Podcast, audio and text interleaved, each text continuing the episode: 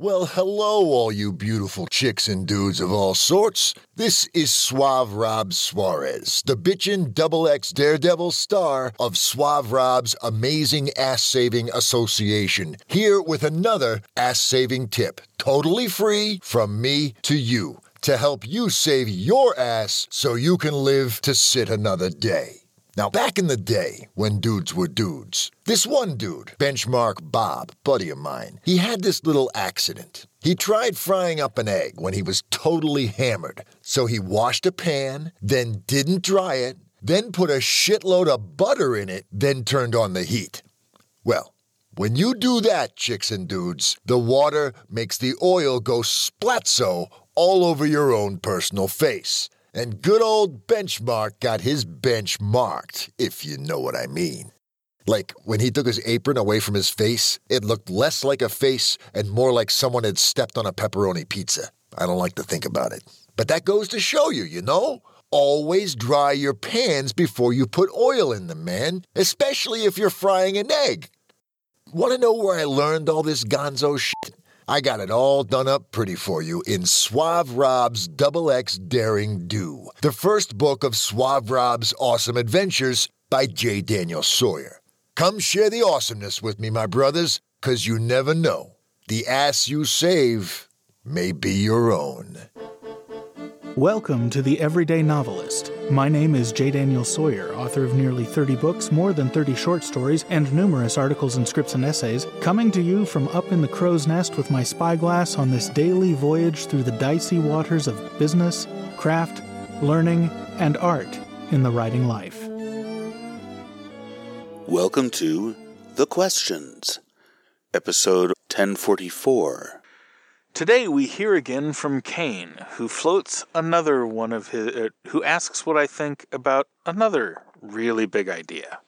What do you think about the idea that artificial intelligence, which can already create any image known or that can be dreamed up of by mankind by simply quantifying it down to mathematical pixels of size, shape, color, and light, will also one day be able to do the same for movies and will eventually live in a world where a human can request any kind of image or video that they want to see and simply pay a fee and experience it on the spot without having to wait any longer than getting a freshly made dinner delivered to their table from the kitchen. That sounds horrifying. Do you want to have the AI create an entirely new Star Trek series, but this time cast with your favorite actors such as Lucille Ball in the captain's chair and Burt Reynolds as the big bad? Well, you can.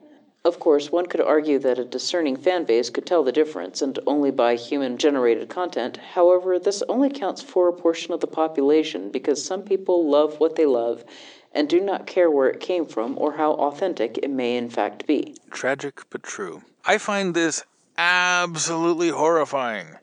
Um, and I find it horrifying for a weird reason. The problem with this kind of scenario that you lay out is it freezes culture at really the late 20th century. The computer can riff on the late 20th century by remixing things, but that's it. There is nothing new. And although I think that the f- future you project is plausible, the extent to which it comes true, I think, is going to scale directly with the extent to which culture is dead. And I don't mean like high culture is dead. I mean the actual endeavor of humans working together and telling themselves stories to make the world make sense and coming to dynamic new agreements as ground conditions change, all that's dead. This is the symptom of a dying culture. It is just imagine a technological civilization that only subsisted by mining the dumps of previous civilizations and repurposing, not recycling into new mater- into fresh materials, but just repurposing what they found there. Now, I like repurposing. I do a lot of it around here. I just today turned an old bed frame into tra- into a track extension for my sawmill. Repurposing is great, but it is a kind of cannibalism. And for culture to work, for culture to be worth anything that people are willing to show up for, it can't just be cannibalism. You have to let things die and ferment and molder and turn into fresh nutrients for the next cycle. You can't just go and eat the brains of the other people. You know, if if you put a body in the ground and let it turn into soil and then grow um, grow your crops on it, that's healthy and it's generative. If you instead go to the body and strip the flesh off and eat it, you're gonna have problems. Prion diseases, if nothing else. It's also a little gross, but prion diseases, other things like that, with that by stripping out all the intermediate stages that make up the cycle of life, you short circuit it in a way that will cause a continual degeneration and spiral around to a low energy state that is not going to be healthy and not going to be survivable.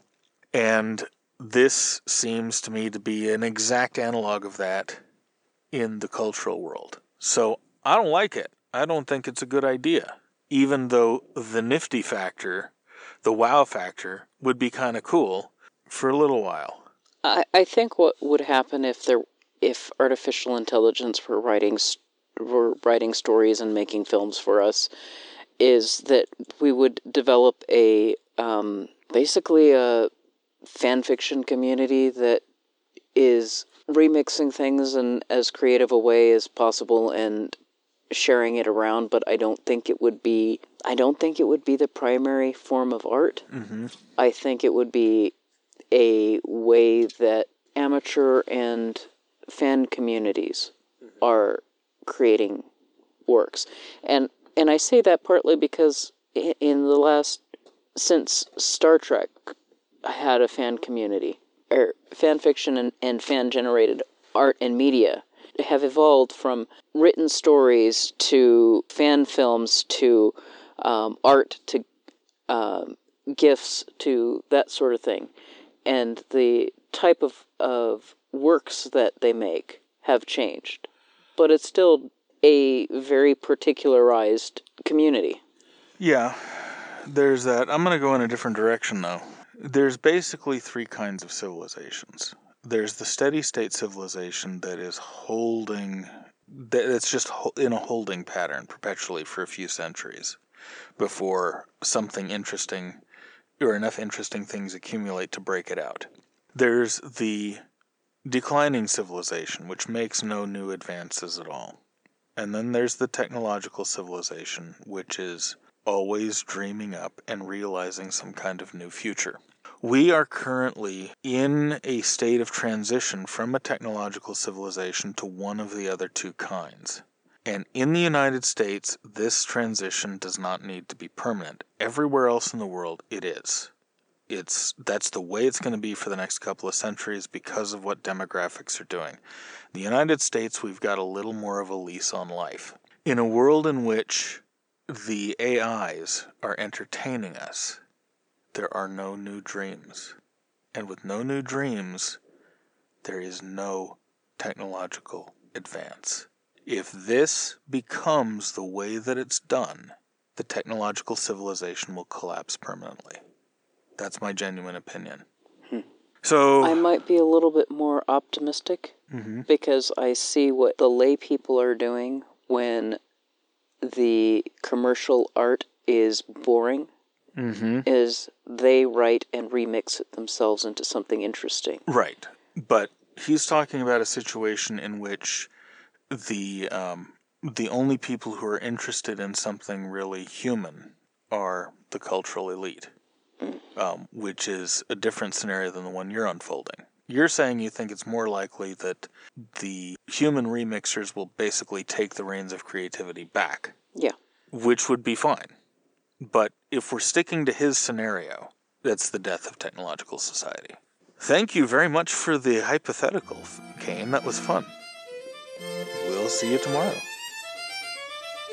The Everyday Novelist is written by J. Daniel Sawyer and presented by J. Daniel Sawyer and Kitty McKeon and is produced by Artistic Whispers Productions Incorporated.